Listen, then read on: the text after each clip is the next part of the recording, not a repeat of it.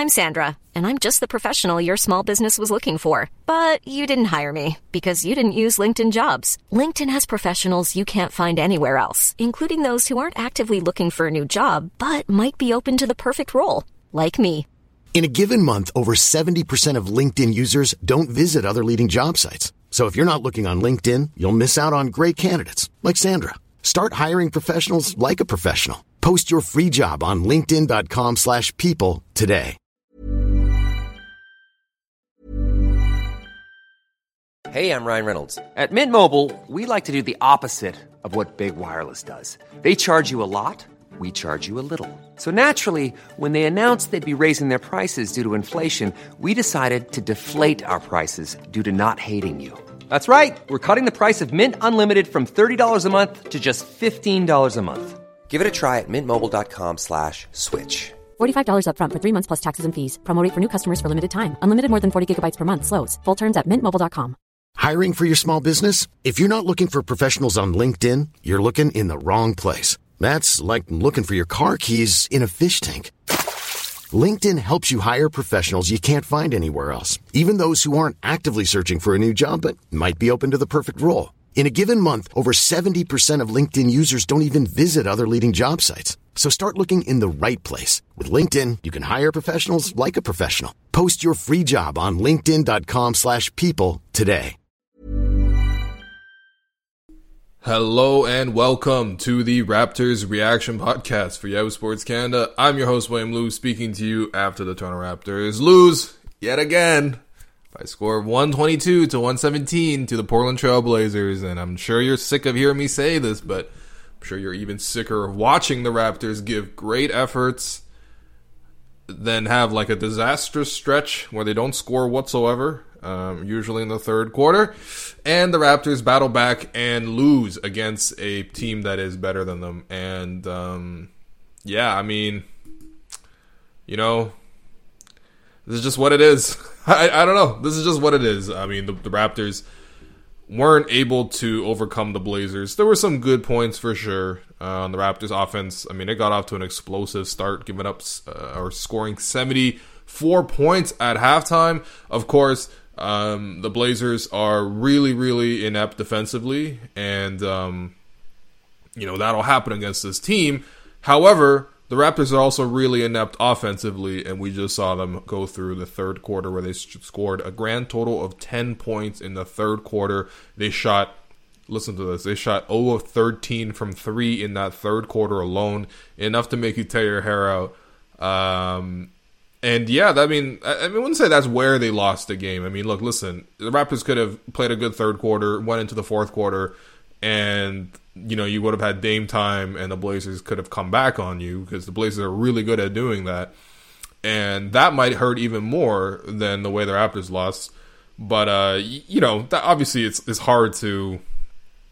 I mean, it's hard to overcome a ten point quarter, and it's funny when you look at the you know just the, the box score. When I'm looking at the numbers here, 41 points in the first quarter, 33 in the second, 33 in the fourth quarter. It's just that 10 in the middle. Um, yeah, I mean, I, look, I mean, it's, it's not like offense was that bad of a problem. I mean, they scored 117 points. They got to the free throw line 33 times. They were really aggressive in attacking the paint. A lot of guys involved in that. OG, Pascal, Fred. Um, you know, even some of the bench guys did a good job of getting to um, the, the, free throw line. Rodney Hood got there, uh, getting fouled on a three. Stanley Johnson got there. You know, uh, Chris Boucher got there. It's just they just didn't you know, they didn't really have enough. I mean, look, at this point, when you turn on the Raptor game, are you really expecting them to win? Because you know, I, I might have some, I might have some Cutco knives to sell you if that's the case. Like, um, it's. I'm not saying the Raptors are incapable of winning games, but I do think that like the one of the biggest takeaways from this entire season is just like it's a very thin line between winning and losing, and um, yeah, I mean, you know, I, I, it's not like I don't think the Raptors have the quality to do it, but I just don't think that they have the ability to put together 48 straight minutes. And usually, you know, you can blame a couple of things for that. I think you can blame a bit of the lack of talent. You can blame a little bit of um, the, the, lack of continuity. Whatever you want to blame on it, it is just the the, the the, the point is the Raptors can't string together 48 cons- consistent minutes. Very uh, seldomly, actually that's not true. They can sometimes. We've seen and and usually that's when the Raptors have had their best results. Like I thought that Denver game, complete game, start to finish, and it was like no lull, no stretch, nothing like that. Everyone was just coming in, scoring, doing their job, defending, perfect, right? Um, and you know, like, I mean, like the, the Nets game, like, that, man, that was like February, man. In any case, like, for the most part, the Raptors can't put together 48 good minutes. And, uh, yeah, I mean, there's just some clear problems on this team, of course. And, yeah, again, it goes back to the question of when you turn on the Raptors game, do you expect to see the win? Because, like, uh, you're going to be frustrated more times than not. The Raptors are now 10 games under 500, uh, 18 and 28 on the season. It's almost no chance for them to even get back to 500. If you can't get back to 500, you're not going to be in the playoff chase. Even in a even in a weakened Eastern Conference, I really do believe you got to be 500 to get to the playoffs at, at minimum. And so it's going to Raptors will need a miracle to just even get back to 500 and you can look at the upcoming schedule and see well there's all these there's all, these games. Look uh, you know hey, listen they can beat OKC they can beat Detroit they can beat all these other teams you know Chicago coming up or whatever. It's like yeah they can and they can't you know? I I, I just I, I don't really expect them to do that.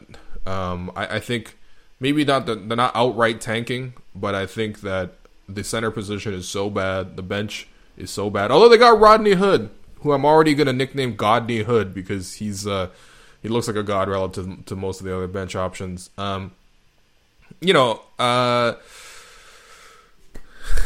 they're they're just I, I, don't know. I mean, listen, the, the, front office might turn around and say, well, you know, well they're not going to say we're thanking, but you know, look, uh, we do value the draft pick or whatever. Obviously, the intent coming into the season was not tanking. Okay, they just you know things have not gone according to plan, which you know that might be the whole takeaway from 2020 onward is uh, that's been the story of that year and now 2021 as well. But in any case, the game itself. So let's start with the positives because there were some positives. I mean, there were legitimate positives. I thought the Raptors' first half was really good. Um, defensively, they could have done a little bit better, uh, but at the same time, I thought um, you know, offensively, there were a lot of really good things. Pascal was really, really strong to, from start to finish. I liked this game, sustained his effort, no drop off. Um, even late in the game, he was attacking, he was getting to the free throw line. I loved it, man. 8 of 16 from the uh, field, 2 of 3 from 3, 8 of 10 from the free throw line. I, what I liked the most about Pascal's game tonight is just like he looked at a really good defender in Robert Covington and said, "Yeah, but I'm gonna I'm gonna win this matchup and still score on you consistently." And you know, I, think you kind of need your main scorer to have like incredible confidence, and I feel like Pascal's confidence has been pretty high. Thought it was really high against the Suns as well, but it was really high tonight. I really liked the way he attacked the basket. Um, pretty much the only time he didn't attack was when Portland had um, their centers really drop back in sort of like a soft double team with their center just waiting at the basket, which they can do when Aron Baynes or Stanley Johnson's on the floor. Guys can just ignore those guys altogether, and they're not going to really hurt you. Um, and yeah, that's when Pascal obviously decided, okay, maybe I'm not going to beat two guys to the basket. But when it was one on one, whether it was Robert Covington, whether it was uh, Derrick Jones Jr., who was the other uh, Blazers like uh, go to wing stopper, Raptors did a really good job. Uh, I'm sorry, Siakam did a really good job of just going at those guys. Um, and you know, I, again, I don't think anyone will ever complain about a game like this from Pascal. Maybe he would have said, okay, a little bit more defensive contribution you know, there were a few plays where I thought, you know, Pascal could have given better effort or a little bit more focused. But, I mean, for the most part, uh, offensively, I've, you know, the last two games is kind of like the exact thing that you would ask for from every single night from Pascal. The, the, assists were down. I didn't think the Raptors hit a lot of threes in general, so that's why his assists are down. His assists are almost always to three point shooters because he's in the post and there's only one person in the post most of the time. Uh, but yeah, I love the way Pascal attacked it. I love the way he approached the game. And again, it's not like Portland has great defense necessarily. You know, their help defense wasn't that strong, especially at the basket. But they do have some decent wing defenders. That's what Covington and Jones are there for. And Pascal roasted those guys, which you know, like, and I'm not saying that Robinson uh, Covington didn't occasionally stop Pascal. Like, there were some moments where Covington played it really well. Sat on the spin move, forced Pascal to t- hit the turnaround jumper, and Pascal was short on a few of those. Seems like he's always short on the turnaround jumper. I wish, you know, he would. I don't know what it is. Maybe you got to put more legs into it or anything like that, but it, it seems like the result is usually short for Pascal when he takes the turnaround jumper. But on the whole, I love Pascal's game today. Really have no complaints. OG had a really strong first half, but then kind of second half faded. Uh, 19 points, 10 rebounds, 3 assists, a steal for OG. A couple things I like from OG's game. First off, that second quarter, uh, attacking and, and sort of playing without any hesitation. I mean, like, OG was firing away from three. Uh, he was 3 of 3 in the first half, and then he went 0 4 from 3 in the uh, third quarter as part of the Raptors' 10 point quarter. Still can't believe that happened. Uh, but, you know, yeah, I, I, like the way OG attacked in the first half. Um, you know, the Blazers tried to put some of their weaker guards on him, so like Dame or even CJ uh, Simons, and and listen, I, I want OG to have the ball regardless. Like I want him to attack anyway, but especially when there's a mismatch like that, I want OG to use his strength and attack, and I liked it. Um, you know, I, I, thought that he, he, worked the pick and pop well with um, what's his name, Malachi Flynn. Uh, and I, I like this activity too. Like he, he, got inside for like two tip ins as well, four offensive rebounds.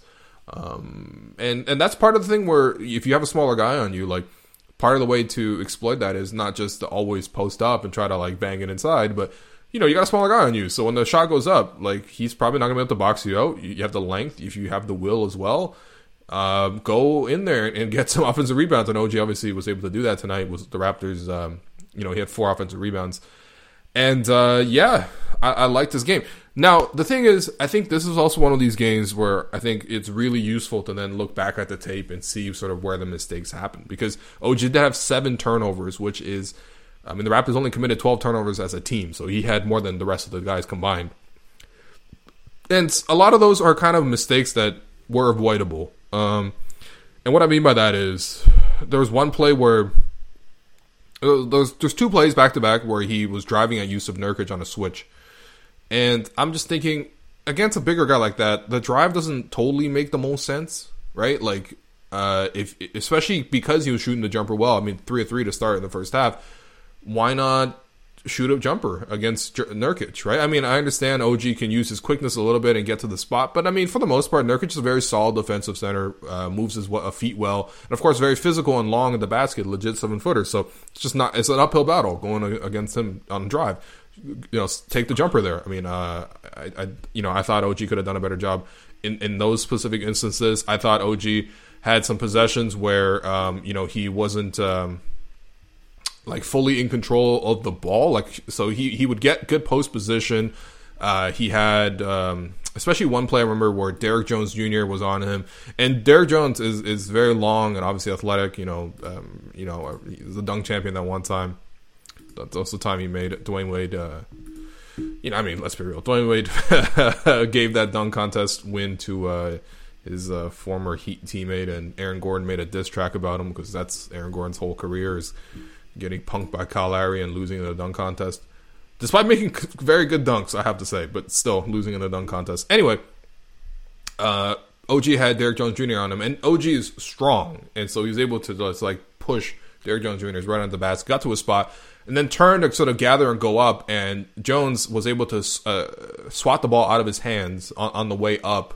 And you know you just need to be stronger obviously with the ball when you're playing in the post. Maybe even just keep the ball a little bit higher you know especially if you are gonna if you know you're gonna be able to overpower your guy which he was able to. Jones is like you know chris boucher level bmi um you know og should maybe keep the ball a little bit higher so that there's less chance of the strip or just be stronger with the ball and then there's other instances where it's just like you know he's posting him against guards and guards are anticipating the contact and just flopping on him like late in the game that's what dame did to og I mean, it was a bit of a shame. I mean, a shameless flop. It was a good flop like, in terms of like trying to win the game, right? I mean, listen, we can't have Kyle Lowry the team and call anyone else have shameless flops.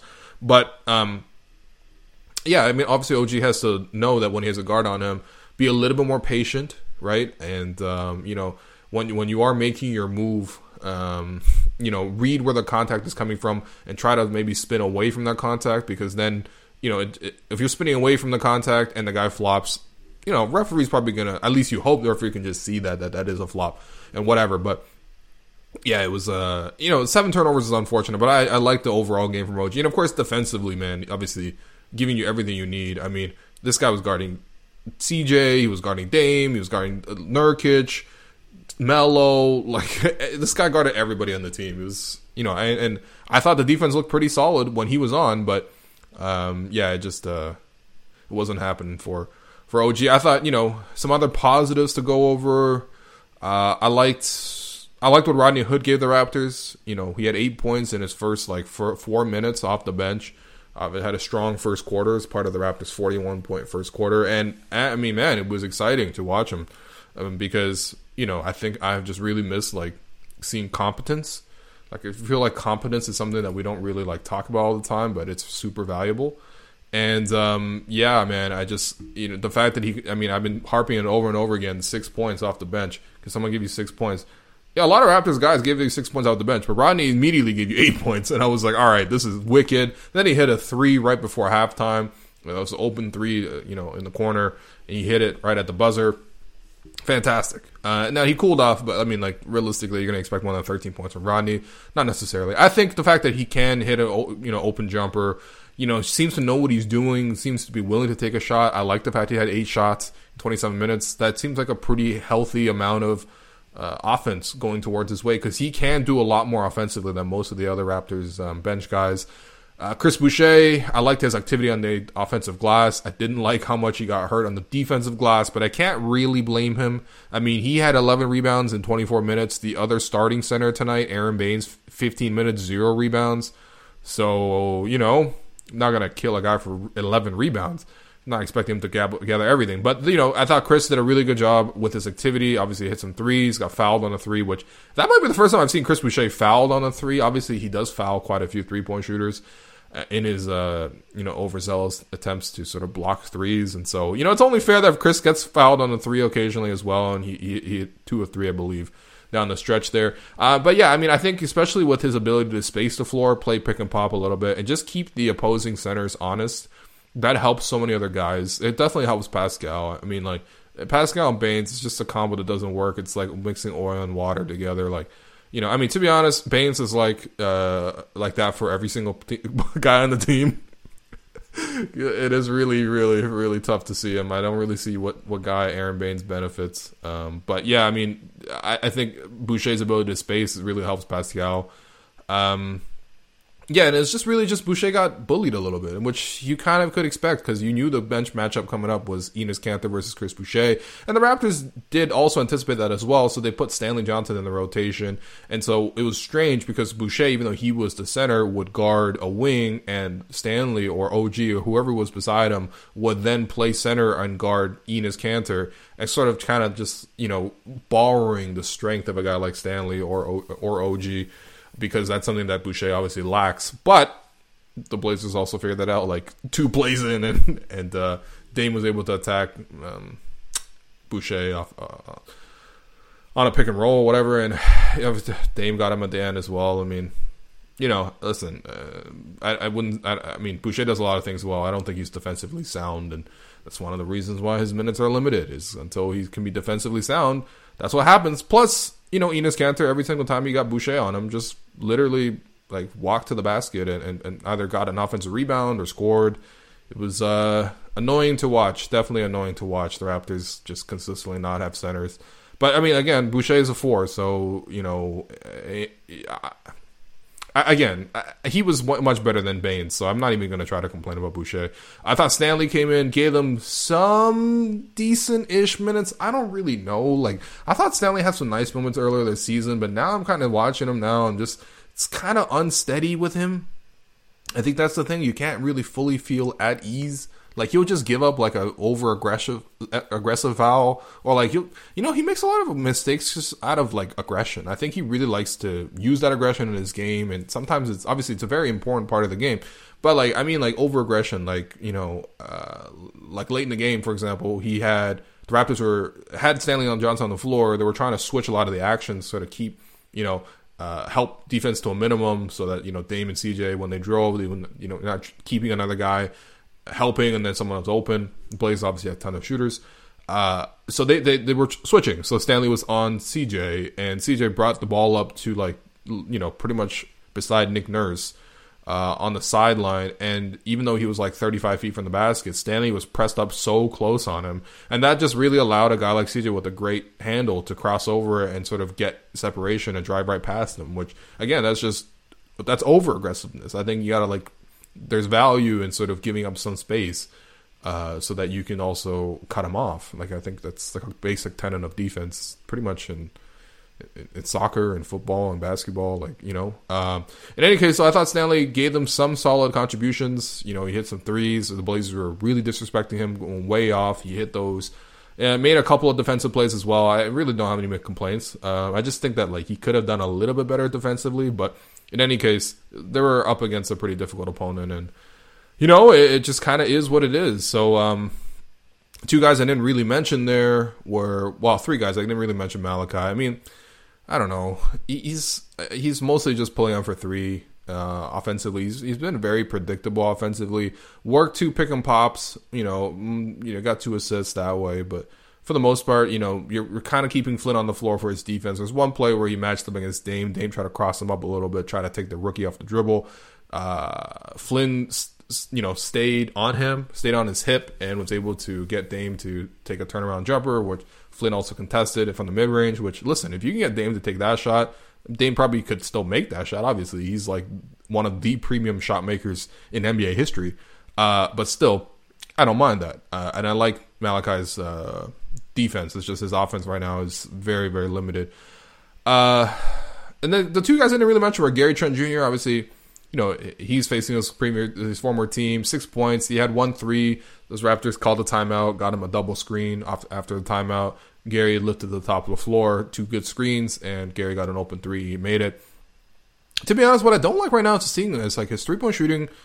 The misses seem erratic. Like you know what I mean. Like I, I think he's taking maybe he's taking a little bit shot, shots that aren't totally comfortable for him. Obviously, he's just new to the team and things like this.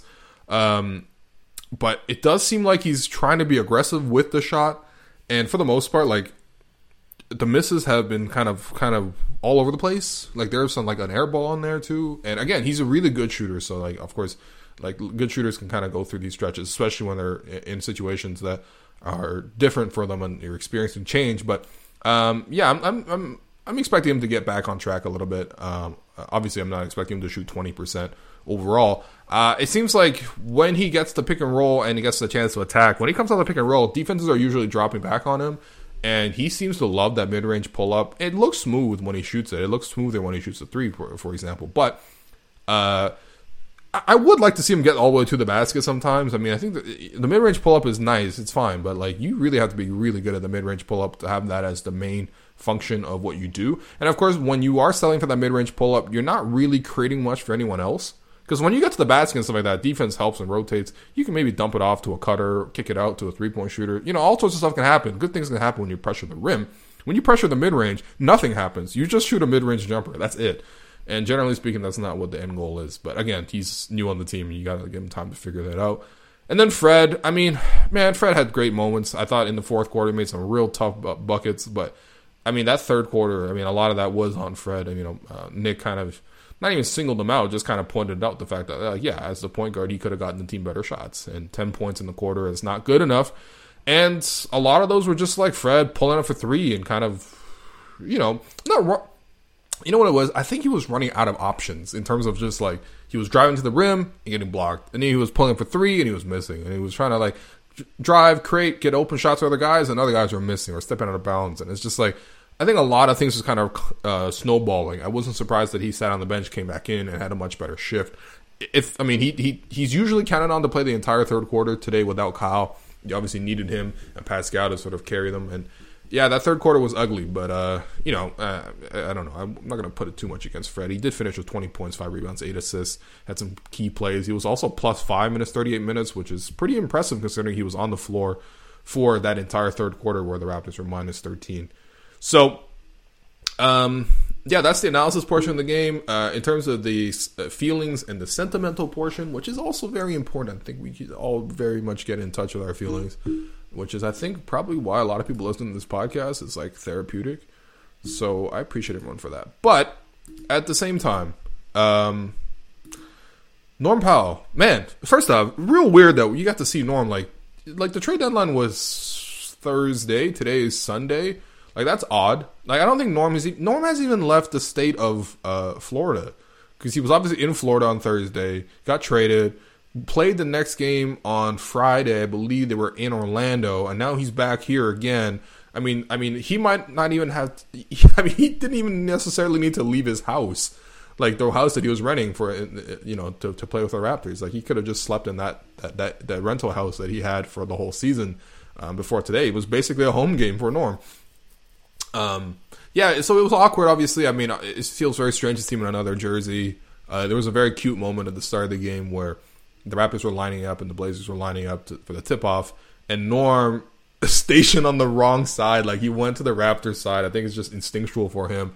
And of course, he realized his mistake and jogged back. But that's one of the funniest things, and it's so sweet. Of course, you know he's you know obviously always going to be Toronto in his heart through and through, especially this early uh, from the trade. As for the game itself, obviously Norm made some open shots and stuff like that. I got to the free throw line nine times, although two, uh, four of those were intentional fouls.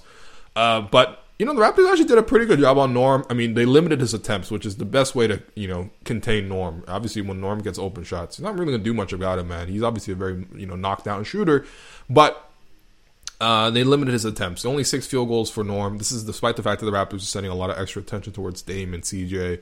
Uh, and yeah, I mean, a lot of that was just being physical on the catch, not letting him sort of curl and get open sort of downhill, not letting him get free on the three point line, definitely not leaving him because obviously he's been such a knockdown shooter. And the Raptors did a good job guarding him. And I thought the Raptors early in the game did a really good job of just exploiting him defensively because, like, you know, Norm's a lot of things, but he's not a really a good defender. And the Raptors were really made it a point to drive at Norm, whether it was OG, whether it was Pascal, even Fred guys just going right at Norm, putting him into early foul trouble, and um, yeah, you know that's kind of how it went. I mean, in terms of notable moments, aside from Norm lining up on the wrong side, there's one play where Norm, obviously, he knows the Raptors sets and things like that.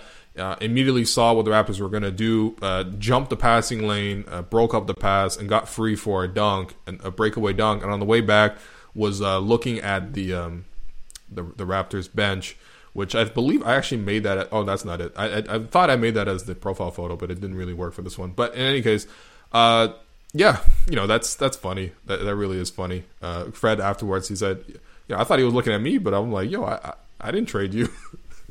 so that's funny. I mean, I don't think Norm holds like hard feelings towards anybody in the organization or anything like that. Um, but it, you know, it is that competitive fire, absolutely. Um, and and yeah, even late in the game, I thought Norm was trying to give some things to the Raptors. Like uh, you know, Fred got fouled on a corner three, and, and, he missed his third free throw attempt. But then Norm got the offensive rebound or defensive rebound, but then immediately got tied up. So the Raptors actually got an extra possession, and then Norm lost the jump ball to Fred. Or I mean, Norm got to the ball obviously because Norm's obviously way more athletic than Fred, but he tapped the ball back and it, right into Pascal's hands, and Pascal was accidentally stepped out of bounds. I don't know. The end of the game took a very long time. In, any case, though, and, and, Norm missed two free throws and he ended up ripping his jersey out of frustration. But um, yeah, I mean, it was obviously Norm. The, the, happiest part is that he got the win, and you know, I, I, it was really nice seeing him embrace so many of his teammates. Uh, you know, it's it sucks seeing him again, man. I think part the, the hardest part about sort of this Raptors uh, season is sort of just like there hasn't really been that sort of next generation of guys that you kind of attach yourself to. Maybe that's because they're not here in Toronto. Maybe that's whatever. Probably mostly because the Raptors haven't really gotten a lot of, you know, big pieces or even important pieces where you can sort of invest your future in and things like that. A lot of these guys feel temporary. Like I don't really know if I'll see a lot of these guys on the bench again. But, um, you know, where the Raptors' sentiments and where the Raptors' hearts really lie is in all these different pieces all around the league. Like it's mean, I don't want to be basic and make a Harry Potter comparison, but it's like the, the, Raptors' soul is trapped in like seven different Horcruxes across the league. So when you see Demar, it's real emotional. When you see Kawhi, it's real emotional. When you see Serge, it's real emotional. When you see JV, it's real emotional. Um, and um, now Norm as well. And when you know, it, it just you know, when you see Mark, eventually it'll be an emotional. Danny, you know, it's emotional. Like I think part of that comes with winning. You know, I, I remember doing this piece like way way back of just like what, looking back at sort of how many Raptors and sort of former Raptors and where they were. And what I really discovered in that process was just like how many how the Raptors used to be this like graveyard for NBA players. Like guys used to just come to Toronto and then just leave the NBA afterwards because like the Raptors were a not a destination, but b they were also making bad trades, getting guys who were on their way out, and c like they just weren't succeeding at all in Toronto, so there was no chance for them to really get another career afterwards. Now it's obviously different when you have experience winning. You have guys everywhere, and um, yeah, you know it's hard. Honestly, it's hard seeing these guys. Like it's hard seeing Norm. It's hard feeling like the heart of your team and, and what you know to be Raptors, right? It's hard to see Raptors elsewhere. Um, and, and if arguably speaking, there are more players that feel like Raptors to me elsewhere in the league than there are just on the Raptors themselves. Like I, you know, I look at some of these guys, I'm just like, you know, some people are just passing through, and you can, you know that. Like Baynes is passing through, you know. Which, by the way, Baynes had a poster dunk on Norm today, which was hilarious, and also blocked him as well. But uh, I mean, he's still Aron Baynes, so whatever. But in any case, yeah, it was great to see Norm. You know, it, it uh, and, it, and, I think especially when you see some of these guys too, like it reminds you of like, oh yeah, like the Raptors had you know a bad spot as compared to where they were before, and so that might make it even harder to see them. But in any case, you know, I wish Norm the best of success. Obviously, like he's going to be a really good piece for this Portland Trailblazers team. The, the fans already love him because he had 22 points in his debut. I'm like, yo, that's that's standard for Norm, so don't worry.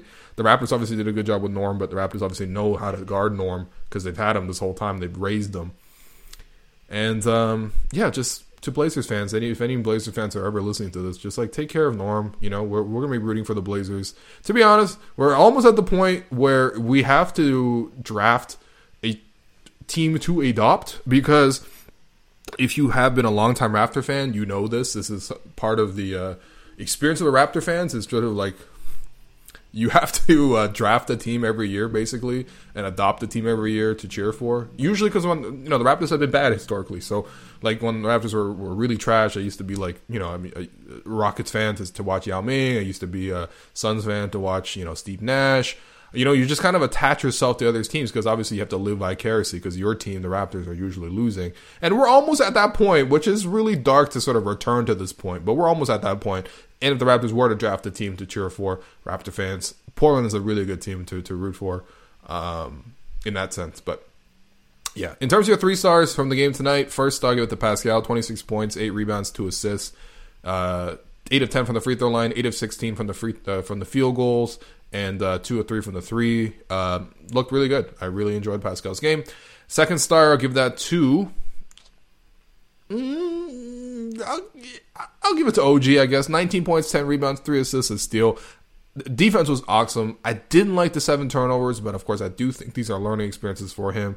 Uh, but, you know, uh, yeah, I, I, like the way OG played. I like his aggression. I, I, I like this defense a lot. And then third star, Yo, I'm gonna give this to Rodney Hood. 13 points, two rebounds. This is the first time Rodney Hood's gotten a star, so congratulations, Rodney. Looking forward to when Gary gets a star as well. Hopefully, it's happening soon, maybe tomorrow against Detroit.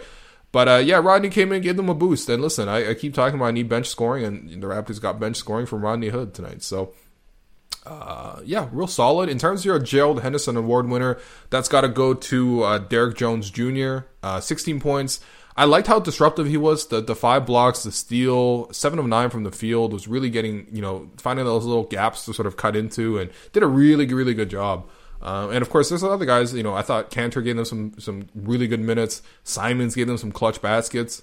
Uh, Covington played his game well, but yeah, I mean, J- J- Derrick Jones Jr. had a really nice game, and I'm happy. Like he's almost like uh, like a Chris Boucher, except for the Miami Heat, although now he's playing for the Portland Trailblazers. But he's also a guy where you know you don't fully expect him to really become anything. He came out of the G League and made a career for himself, and now is this sort of like odd, skinny guy who uses athleticism and makes plays. And um, I'm happy for guys like that. I'm happy for Chris. I'm happy for uh, for for Derrick. So. That does it for the podcast. Raptors play again tomorrow against Detroit, so I'll be back to recap that game. I can't wait. Maybe the Raptors can actually win. Although if the Raptors don't win, you know, uh, the Raptors. Listen, man. The, you know, the odds are whatever. You know, if the Raptors got a top five pick, whatever, out of this, you know, maybe it saves the season, maybe or maybe it saves the franchise, maybe it doesn't. But, um, yeah, it is what it is. It's one of those. As Tyronn Lue famously said against the Raptors in the first ever game I covered at the ACC, uh, it's about wins and it's not about wins and losses, it's about wins and lessons. He said this about the Cavs the, the day after LeBron left. I think Tristan Thompson said in that same interview that um, the East still runs through Cleveland, which, listen, the East has run through Cleveland. Don't get me wrong. They have run right through Cleveland, man. they have backed up the car. They have really gone over a few times. They have left tracks in the in, in the mud. That's how much they ran over Cleveland. Um, but in any case, yeah, so it's it's it's not about wins and losses at this point. It's about wins and lessons, and the lessons are just get some guys some development and uh, get some more talent. So that is for the podcast. I'll be back tomorrow to recap the Pistons game. Uh, subscribe to the newsletter, listen to the podcasts. I don't know. I mean, I'll be back tomorrow. Flexibility is great. That's why there's yoga. Flexibility for your insurance coverage is great too. That's why there's United Healthcare Insurance Plans. Underwritten by Golden Rule Insurance Company, United Healthcare Insurance Plans offer flexible, budget friendly coverage for medical, vision, dental, and more. One of these plans may be right for you if you're, say, between jobs, coming off your parents' plan, turning a side hustle into a full hustle, or even missed open enrollment. Want more flexibility? Find out more about United Healthcare Insurance Plans at uh1.com.